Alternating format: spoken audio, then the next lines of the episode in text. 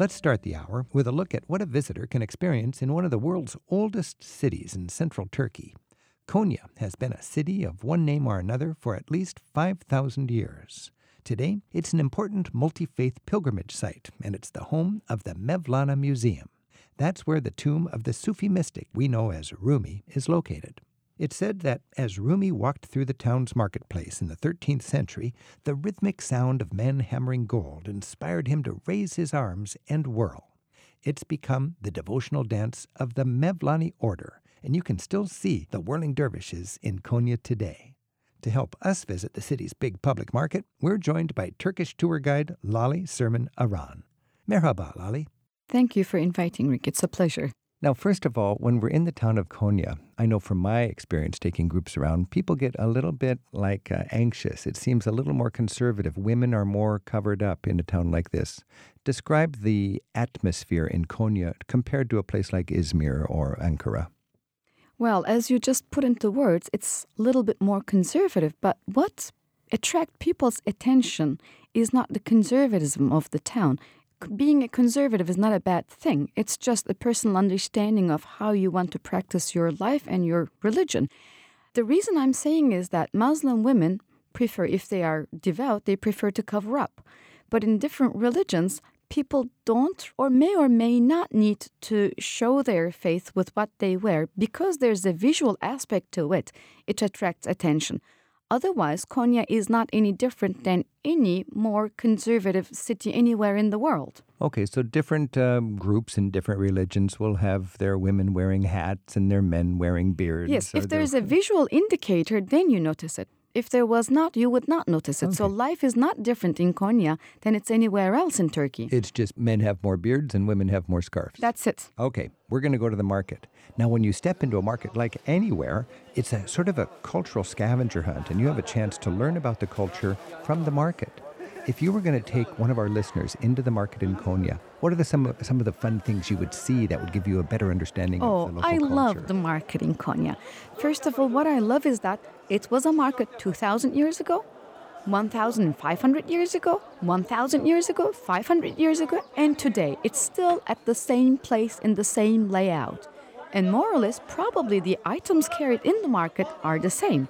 You can find food items, you can find vegetables, you can find hardware, you can find barber shops, you can find tea shops.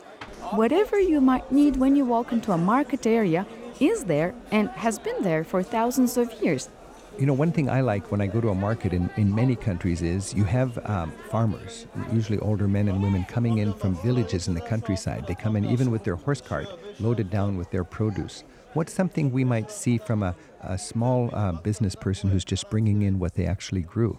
Any sort of vegetable, I would say onions and potatoes, cheese from the nomads bringing in their products, butter. So cheese, the nomads uh, earn their livelihood, uh, you know, grazing their goats and, and making cheese. Yes, skin cheese and aged cheese. So is that goat cheese or sheep cheese? Goat cheese. Goat cheese, okay. And they uh, they age the cheese in the goat skin by they press it down into the goat skin, bury it in the ground.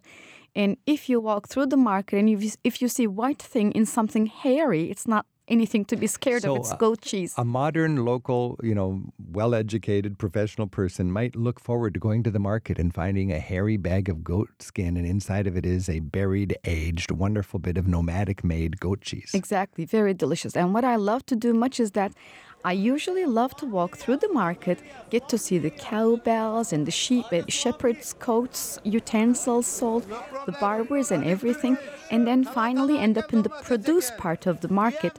And from one stall to the other, I move slowly by tasting the products. I love it. And that's what I do with my travelers. We go stall by stall, taste the sheep cheese, then taste the butter, then taste the pastrami, then taste the sujuk, taste the olives and uh, without realizing it, it's also our morning snack. Are they happy to let you have a taste when you go into the market? That's the norm. That's how we shop.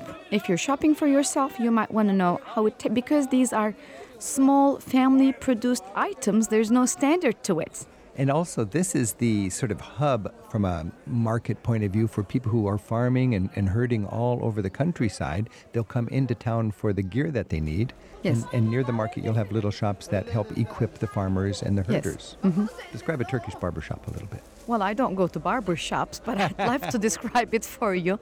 They're usually small. The traditional ones, they wouldn't be plush, but they would be simple. The customers would be seated on a comfortable seat, and there would be a sink right in the front. And the barber, after giving the traditional hair sh- haircut and the shave, would flame your, spank your face with a flame. No, This- wait a minute. So, first of all, they cut you like in an old Western where they will sharpen the knife and they'll give you the blade thing. Yes. And then they will flame you. Tell about that. to remove the tiny, tiny hair that's high up on your cheeks where they won't, don't want to touch the razor or your ears or your nose. So, they spank your ear with a flaming cloth. And they burn, yes, they burn the fine hair there.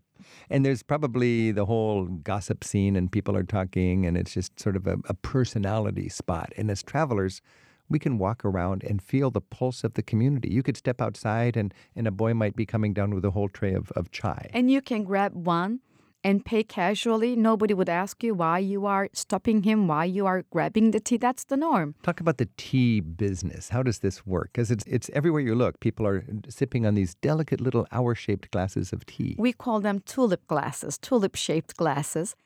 Even though we are known with the Turkish coffee, we're a tea drinking nation. We love our tea. It's the black tea we brew on a pot, and uh, every hour of the day, it is the beverage that we go for. We're getting a sample of the scene you'll find at the public market in Konya, Turkey. The city of more than a million is best known with visitors for the Mevlana Museum, which has the tomb of the Sufi mystic and poet we know of as Rumi. Paradoxically, the practices of Sufi Islam run against the grain of fundamentalist religious thinking. Yet Konya is thought of as one of the most conservative cities in Turkey. Our guide on Travel with Rick Steves is Lale Surmen Aran. She operates SRM Travel from her home base in Istanbul. Our conversation was recorded before the pandemic. Lolly, if a traveler is going to Konya, um, to me it's just like the central market, but is there a name of it? How would we find it? Yes, there is. The produce part of the market is known as the ladies' market, and it sometimes confuses people. They think it's ladies they're going to see or ladies' artwork. Not because of that, but it was usually the ladies that used to bring to sell in their products once upon a time. What might those products have been? Food items. Like the cheese we were talking yes, about. food items. And uh, the rest of it is the historic Konya market. So there's the ladies' market is the covered produce section, and Exactly. then all around it is this festival of culture. Yes. And one thing I love about going to markets anywhere in my travelers, whether it's Asia, Central America, or Europe, um, or in this case in Asia Minor, uh, is the the wonderful little food stalls. Not for tourists, not for tour groups, but for the locals that are going shopping, for the the people that don't have a lot of money that are coming in to buy some bells for their goats or whatever. Uh, and one of my favorite little slices of Turkish cuisine culture is the little pizza shops. They've got these Turkish pizza shops. Pide. Pide. Describe the Turkish. I, I call it Turkish pizza, but it's it's shaped more like a a, a football almost that's been Yes. flattened. Uh, it's a very thin crust, and we like different topics on it. It's exactly prepared the way pizza would be and cooked in wood ovens. It's a thinner crust, and we like minced meat on it, vegetables, and eggs and cheese, or you can get a mix of all. But it's very casual and it's inexpensive, and that's the fast food we go for. Wow. But don't forget to drink ayran along with. Ayran, what is that? Ayran is diluted yogurt drink, diluted with water. And is that uh, is it healthy? Is it? It is very healthy because yogurt is healthy. It has got live bacteria that helps you, and ayran is a little bit diluted of the same thing. When you go to a, even to a Burger King or McDonald's, they would have ayran. McDonald's with, in in course, Turkey has ayran. Of course, they could not fight against the culture. People want to drink their ayran. I love it. Th- that's sort of the go-to drink when you want a healthy, refreshing drink as you're out and about, and you want to be like the locals in Turkey. Yes. Ayran, A Y R A R A N. N, right. So wandering around the, the market, Lolly, you- you're likely to find some things you would not find in a market here in the United States. When I'm in a market in Turkey, I find ladies sitting on carpets with jars of water, and in the jars are little black Leeches. leeches. What's with that? It's supposed to, well, of course, there's no such thing as dirty blood. Blood is blood, but the leeches are supposed to suck on the blood that um, has finished the circulation through your body. So that would be the dirty blood, not pumped take- out, but being taken into the. So people believe if you have a leech sucking on you, it's sucking out the tired old blood that needs to leave the system. Yes, with less oxygen. It has traveled all through your cells or where, uh, wherever it's supposed to go and has got less oxygen, and the leeches suck upon it. I cannot tell you what are the health benefits of it and if there are any, but it's a common scene that you will get to see. This is Travel with Rick Steves. We're talking with Lale Surmen Aran. We're talking about visiting a market in Turkey. And Lauren in Boise, Idaho emailed us. And Lauren writes The last time I was in Turkey, I noticed there were shopping malls, high rise shopping malls being built. Do local merchants and shopkeepers in Konya feel that shopping malls are an abomination, or, or are shopping malls in Konya just going to be welcomed with open arms as the world becomes more and more modern? That's an interesting question all over the world. We've got our charming markets, but we have the efficiency, and you can park your car there, and you've got the big shopping mall. What's the dynamic in Turkey today with development and modernization?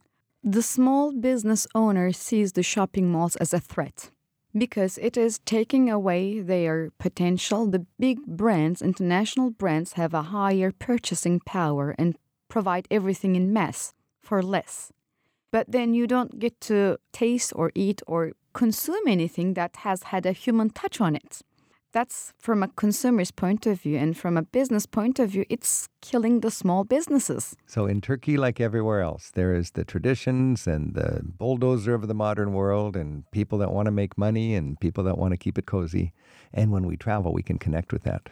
Lale Surmen Aran, thank you so much for giving us a fun peek at an intimate side of Turkey, stepping into a city market. Thank you, Rick. Hey, I'm Rick Steves. In my latest book, For the Love of Europe, you can savor Europe's most exciting experiences and sights through a hundred of my favorite travel stories. Imagine hanging from an alpine ridge, dancing at a Turkish circumcision party, and swinging with a bell ringer in a medieval church spire. You can order your copy of For the Love of Europe at ricksteves.com.